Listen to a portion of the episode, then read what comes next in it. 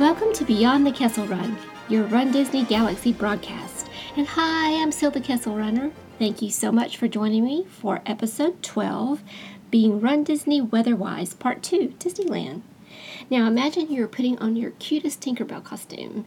It's a little sleeveless bright green top and tutu and sparkly pom poms on your shoes, and you are ready to head out the door. You feel really confident about your costume and that you're going to feel really great running because you were in the parks yesterday and the temperature was perfect. It was absolutely beautiful weather. So you're you're ready to go. But when you walk out the resort, you're hit by this cold wall of air. You didn't think about the fact that it would be so chilly in the morning. And you second guess yourself. You think, "Oh, I'm going to go back in and grab something," but you decide not to. Go on to the corral because you, you'll only be there a short while. But what you didn't realize was that the temperature was going to dip even lower right before the sun would come up, and you were actually kind of freezing in the corral.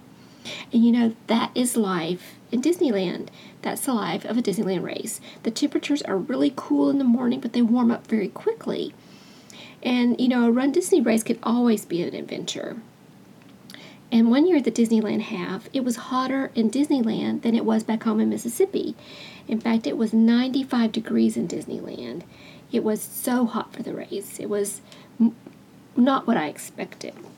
And if I remember correctly, it was in 20, 2014 that the winds played havoc on the course for the Avengers race debris and sand were pelting the runners' faces, and the poor volunteers, the tables were being blown about, and they were trying to, you know, keep up with the paper cups and give everybody water. It was nuts. So even though, you know, the temperature is much milder in Disneyland than in Florida, you can still have a challenge with the weather. And so you still have to be weather wise. So, how can you prepare for it? Well, know the average temperatures and humidity. Now, the humidity in Southern California is a constant 60% all year long, and the temperature just varies slightly, but the humidity is wonderful. So, if you look at the races, you have January, the light side race. The temperature average low is seven, uh, 48 with average high of 71. For the Tinkerbell in May, the average low is 57, the high is 78. In September for the Disneyland half, the average low is 63, the high is 87. That's going to be your hottest month to run in. And then November for the superheroes race, the low is 70, 52, excuse me, with a high of 76. So pretty mild weather except for there in September. Now you want to look 10 days out from your race to see if there's going to be any unexpected changes. You know, the light side race this year was so lucky because they just missed all those monsoonal rain, rains. You know, the rain this year was extreme. So you can always have the opportunity for extreme weather.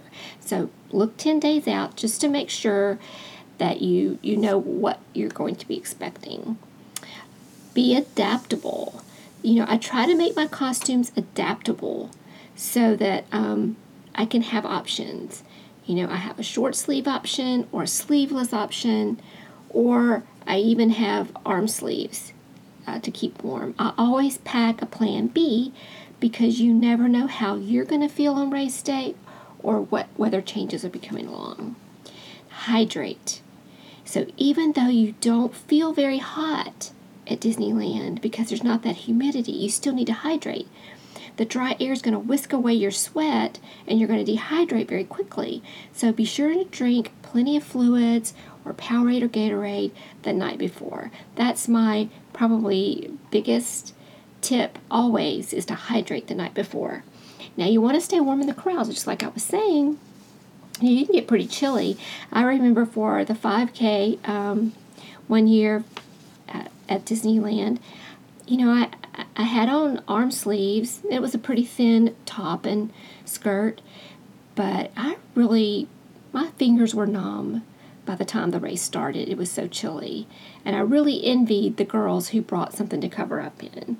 So be sure and take care of yourself in the crowd. So, you know, this is much more important to, than I think here in Disneyland than in Florida because even though you can plan on it being warm in the race, that corral can be cold. You know, if you look back at the average temperatures and uh, the low in January, the average low was 48. So 48 degrees for me is winter weather. And so you need to plan for that throwaway or that cover up, and you will be glad you did. So those are the five things that you need to think about. It turns out they are the same thing as being weather-wise in Disney World. You need to know the average weather, look 10 days out before you leave, be adaptable, hydrate, and plan for the crowds. Now, um, you know, speaking of Disneyland, we have the Star Wars light side race coming up. They uh, delayed the registration for that, so you need to kind of stay tuned with me and I will make sure that you know when that happens. You can keep up with me on my Facebook page. It's the Kessel Runner, and I will have as soon as I know when the registration for the light side will be, I will post it there for you to find out. Now, coming up in March, we're going to be talking about after the race, where to get your race results, your certificates, and your photos. We're going to talk about running for charity, and we're going to do a deep dive into this layering while you're in the corrals and give you some um, suggestions and some tips over the years and actual conversations with Disney about what to do. Um, so, you know, I love having you here. And if you enjoyed the podcast, please tell your friends and subscribe. Next uh, week, we're actually going to be talking about after the race.